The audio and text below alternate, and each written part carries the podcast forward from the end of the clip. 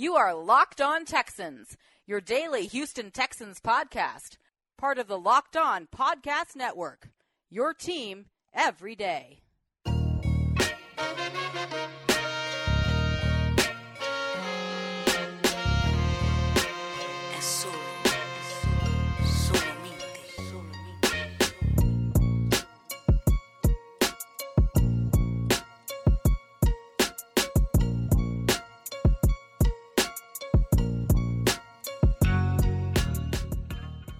Welcome back, Battle Red Nation, to another installment of Locked On Texans, your daily podcast and news update. And as always, I'm your host, Coty Davis, along with my co-host, since he don't since he don't want me to call him partner in crime, since we're not committing any kind of crimes. I'm saying we committing crimes because we're killing it on the Locked On Podcast Network.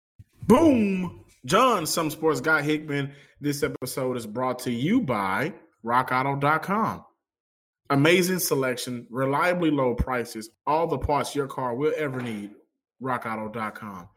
You know what? I like that, Coty. You switched it up a little bit, but we came right back to the crime. And I tell you what, if I did the crime, I'm gonna do the time. And right now, we have time to talk to you about expectations. This has kind of been the theme the last couple of days. What Deshaun Watson expects. Monday, we talked about what JJ Watt expects for his defense going into this year. And we're going to kind of continue that trend, but let's look at the expectations for what Bill O'Brien has for David Johnson. Johnson, who is a former all pro running back, had an amazing year not too long ago. You know, as recent memory serves us, been banged up, out with injury, and then had his spot taken by Kenyan Drake, who was traded to Arizona last year. And we know that he's a talent, right? He was an all pro one year. You don't get that just by not having some type of talent. We know how effective he can be in an offense that's suitable for him, which I think that's where he has found his home now here in Houston. Uh, he had an offense that was, you know, real centered around getting him the ball. On top of that, he was healthy. I think going into this year, those are the two question marks that we can kind of. He'll be going into an offense that's centered around, you know, utilizing his skill set. And now we have to see if he'll be healthy. Bill O'Brien mentioned that they studied David when he was coming out of college, doing his career in Arizona. He continued on by saying everybody has to go through their injuries and coaching changes, but you're also talking about a guy who was Arizona's Walter Payton Man of the Year. He's tough, he's smart, and a three down back who can be used with Duke Johnson. And I like that he put that emphasis used with Duke Johnson. That means we will get a healthy dose of both of those guys the confidence that Bill O'Brien has in David Johnson, will that be enough to kind of win uh, over the fans? But more importantly, help Johnson's confidence, you know, his morale, his morale, his morality. If this was Madden, his morality coming into this year, maybe at a 55, depending on how he feels about himself after the last couple of years. The boost and energy that Bill O'Brien and his offense will provide for him, also playing with Duke Johnson, also playing with, you know, Deshaun Watson what kind of form and expectations do we have for David Johnson this year? Expectation wise, first and foremost, let me just say I'm not expecting David Johnson to come in and be the all pro receiver he was in 2016. But at the same time, I, I am expecting David Johnson to come in and be that type of running back that Carlos Hyde was for us last season. Carlos Hyde had a really good year for us. He recorded his first 1,000 rushing yards of his career, and he was one of the reasons why this offense was one of the most dynamic offenses in the league in 2019. You take that away from this team, along with you know who we took away from this team. The Texans are in a position where they're going to need everybody on deck to make sure that they go out and keep that same chemistry that they had in 2019 on the offensive side of the ball into 2020. That's my ceiling for David Johnson because I'm not too sure that Duke Johnson is the type of guy who's going to be able to be that type of player. And the only thing that concerns me about both of the Johnson brothers, I kind of feel like they are the same player. You know, you can put both of them in as a third down back. You could have them as another target for Deshaun Watson coming out of the backfield. You take a look at their play style, they are damn near the same person.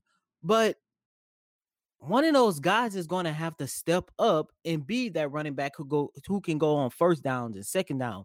They're going to have to somebody's going to have to step up and be that primary running back option. That is why I'm I'm I'm leaning towards David Johnson to be that because first and foremost, David he has had the opportunity to be a franchise running back, even though it lasted for one or two seasons. He knows what it takes to be a franchise running back. And two, John, you basically said it. I do believe that we're going to see a better version of David Johnson in 2020 because sometimes all you need is a change of scenery. And when he started to get hurt in 2017, 2018, he was in a he he was basically in a position where the the the, the fan base knew what he was capable of, the franchise knew what he was capable of, and he was failing them nobody has expectations for David Johnson right here in Houston. And I think that's where he's going to succeed at. I mean, what I just said about him replacing Carlos Hyde, that might be the highest expectation anyone might be placing on David Johnson in 2020. And here's an interesting thought. You mentioned that his expectations here in Houston are, you know, incredibly I'm not going to say incredibly low, but relatively low considering the last couple of years. And by the way, his 2018 uh, season was pretty good. Actually, rushed for 940 yards, seven touchdowns, added um, 446 yards receiving. Um, here's the thing about that. You're right. You are right. His expectations while he is here in Houston is not high after that big season that he had last year, and not uh, not this not the 2019 season, but the 18 season. Those two seasons, we are not really expecting that, but that does not mean he can't duplicate that. I think the one area that I would like to see controlled for him is his usage. Put him in situations that is going to allow him to get going, right? And it doesn't necessarily have to end the game with more carries or more touches than uh, Duke Johnson, because we know Duke can do uh, a lot of things. His tool bag is pretty heavy on what he can do, and so is David. But allow that running back to get a feel. Allow him to feel like I am the man again, and not have to do it with so many plays in his direction or his usage numbers does not have to be as high. He can be a guy that rushes for 200 carries on a year, 150, 180 to 200 carries on a year, and still give you about 800 to 950 yards uh, rushing. You can tack on a couple of receiving, a couple hundred receiving yards, depending on what he's been doing. But his usage can be down. And I also think he'll be more effective with a healthy dosage of Duke Johnson. Duke Johnson does not have a lot of wear and tear on him. He has not been a primary running back before. Uh, he, he's, he's he has not averaged a lot of carries in his career over the course of the seasons in uh, Cleveland last year with Houston. So he's ready. I, I think he's ready. I think he's primed and ready to handle a very good workload. And I think they can really split that workload and be a very dynamic one running back together. The two of them can be one big, great running back with this offense because of how versatile they are. I am excited to see what they can do. My expectations for David Johnson is not low. It's about a medium. Like if I'm if I'm searching for wings and what flavor I want, this is about a medium, high bowl, uh, mango habanero. But I think he can turn it up a little bit depending on how Houston uses them. I am really excited and interested to see what Tim Kelly does in this office. With every increasing number of makes like Fiat, Kia, and models like Pacifica and XT5, it is now impossible to stock all of your parts you need in a traditional chain storefront. Why endure often pointless or seemingly intimidating questioning and wait while the counterman orders the parts on his computer, choosing only the brand his warehouse happens to carry? Come on, guys, we can do better than that. You have computers with access to rockauto.com at your home and in your pocket. One reason to repair and maintain your car is to save money that you can use for other important things like mortgage or food. Why would you choose to spend 30, 50, or even 100% more for the exact same auto parts at a chain store or new car dealership? For example, the Delphi FG 1456 fuel pump assembly for a 2005 through 2010 Honda Odyssey cost 353.99 at Advance, a big chain store.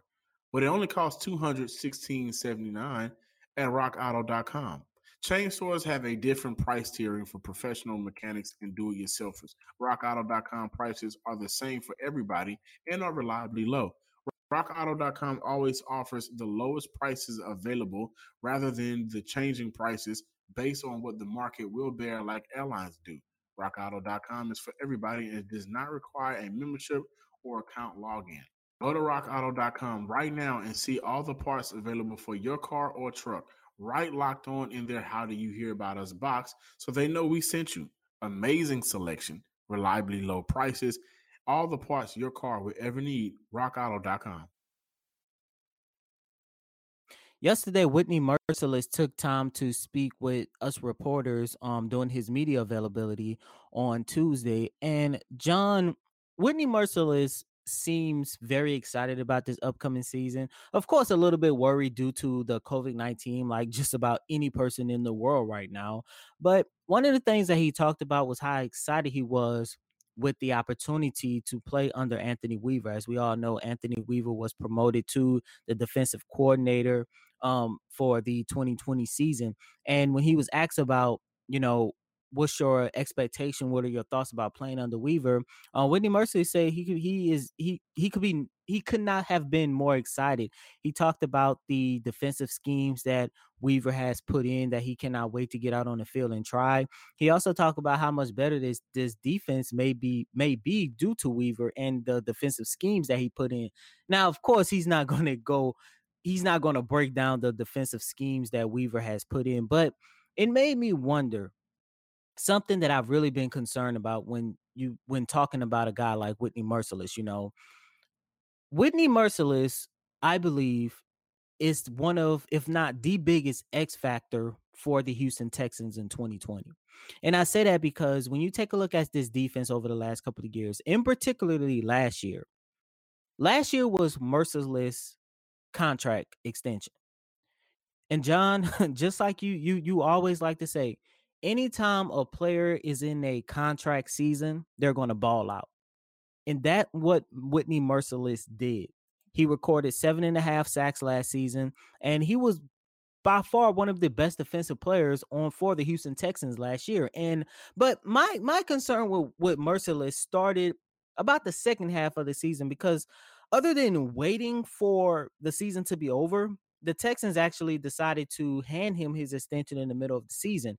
And it seemed like after he signed that extension, the production for Mercilus started to go down. And for you guys who would like to like to know a little bit more of how bad his production went down, through the first seven weeks of the regular season in 2019, Whitney Mercilus recorded five and a half sacks, one of which he recorded two sacks in the Texans win in week two against the Jacksonville Jaguars.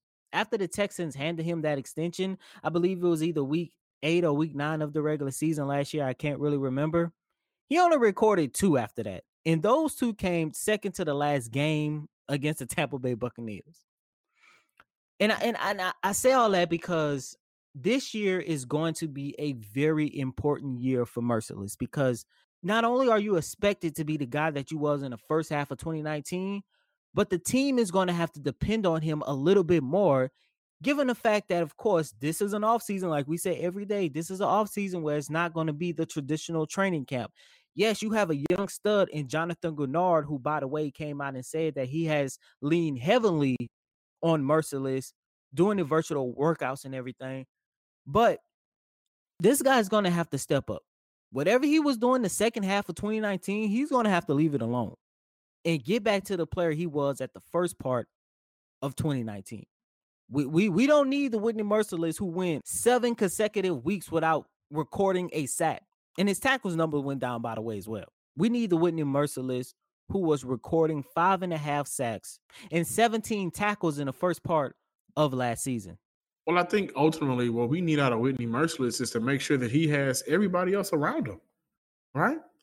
You know, week eight on down from from so basically from week one to week eight, he had JJ Watt available. After that, he did not have JJ Watt available, and he was utilized more. Um, he was asked to do more. He his expectations had raised. Ultimately, so he had just gave you your bag, which you deserved at that time. You had all those sacks. You had you know, multiple forced fumbles. You had an interception. You did a very good job getting your tackles for loss.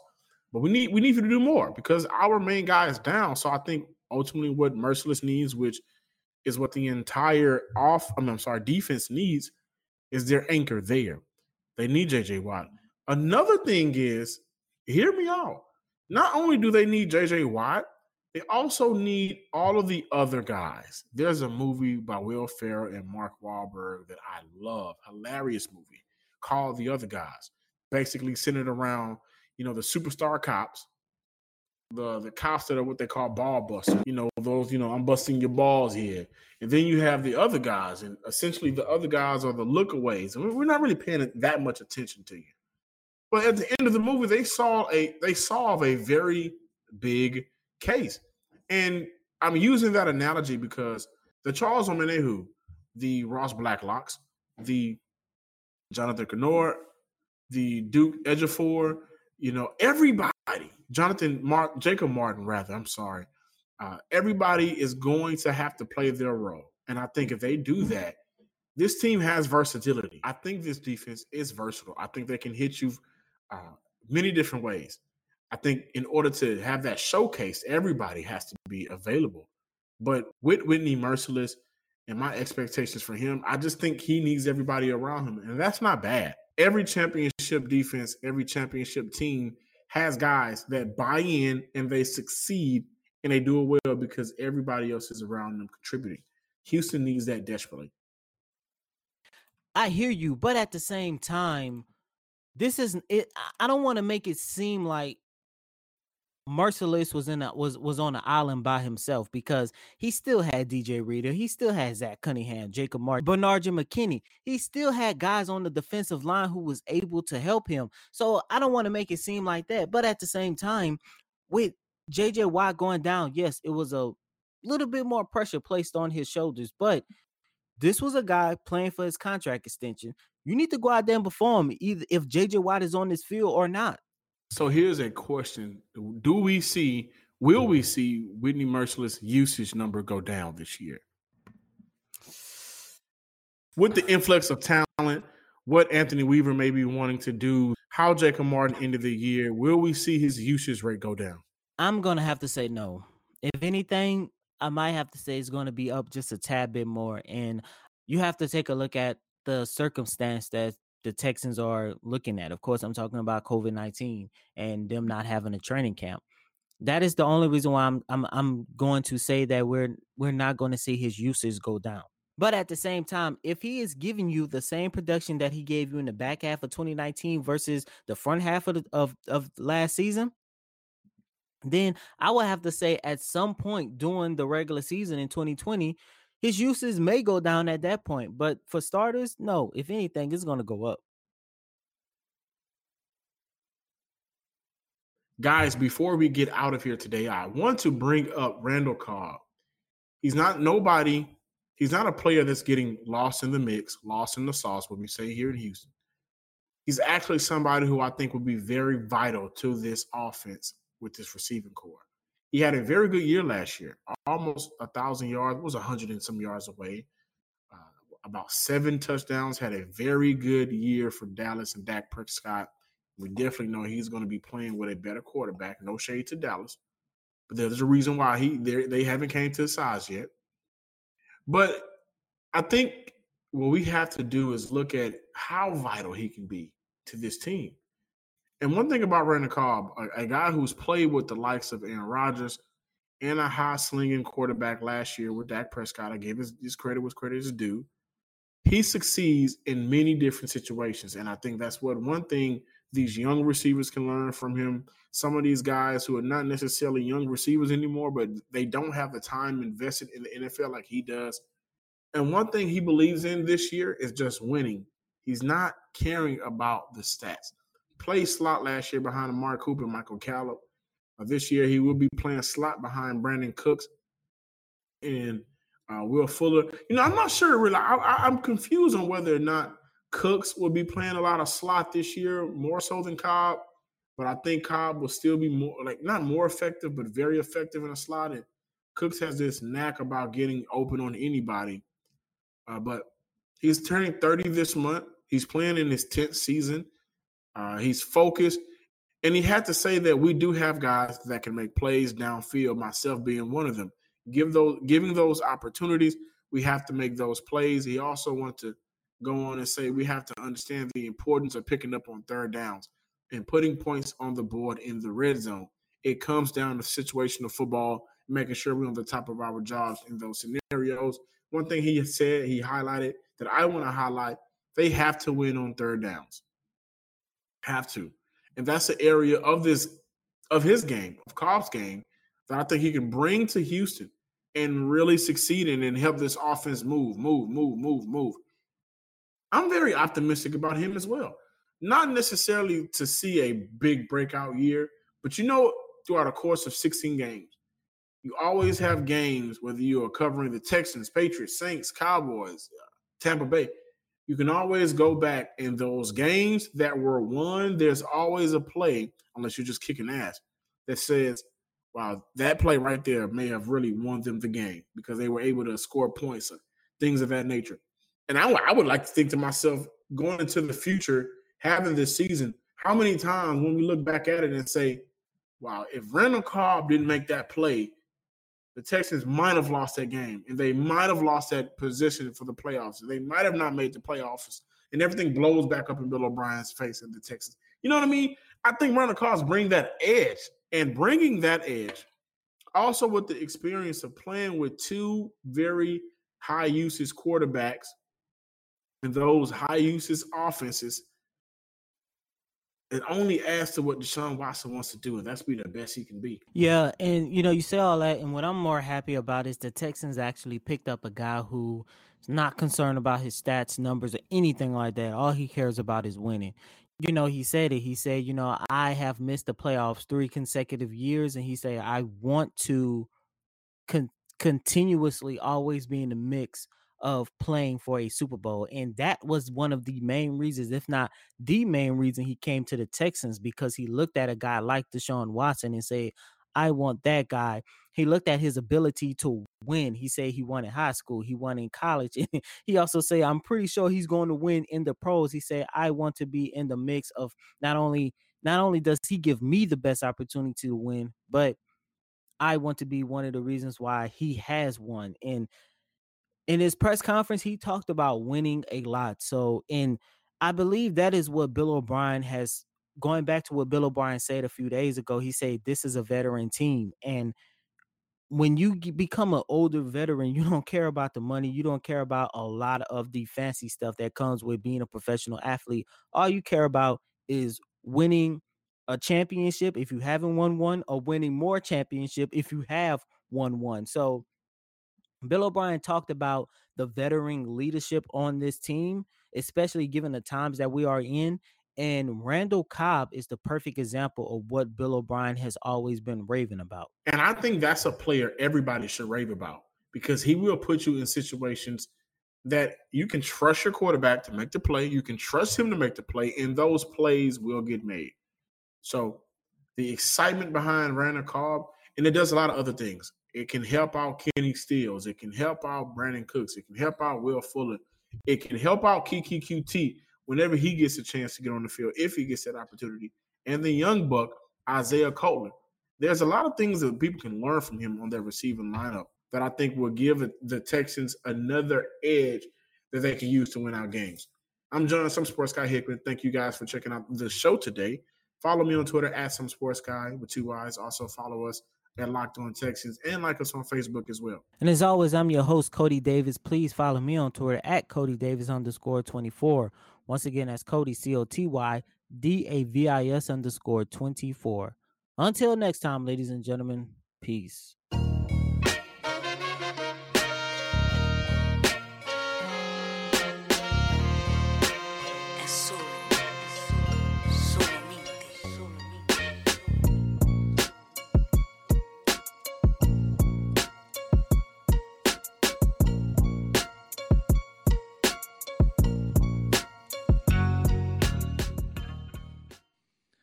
Locked On Texans, your daily podcast on the Houston Texans, part of the Locked On Podcast Network.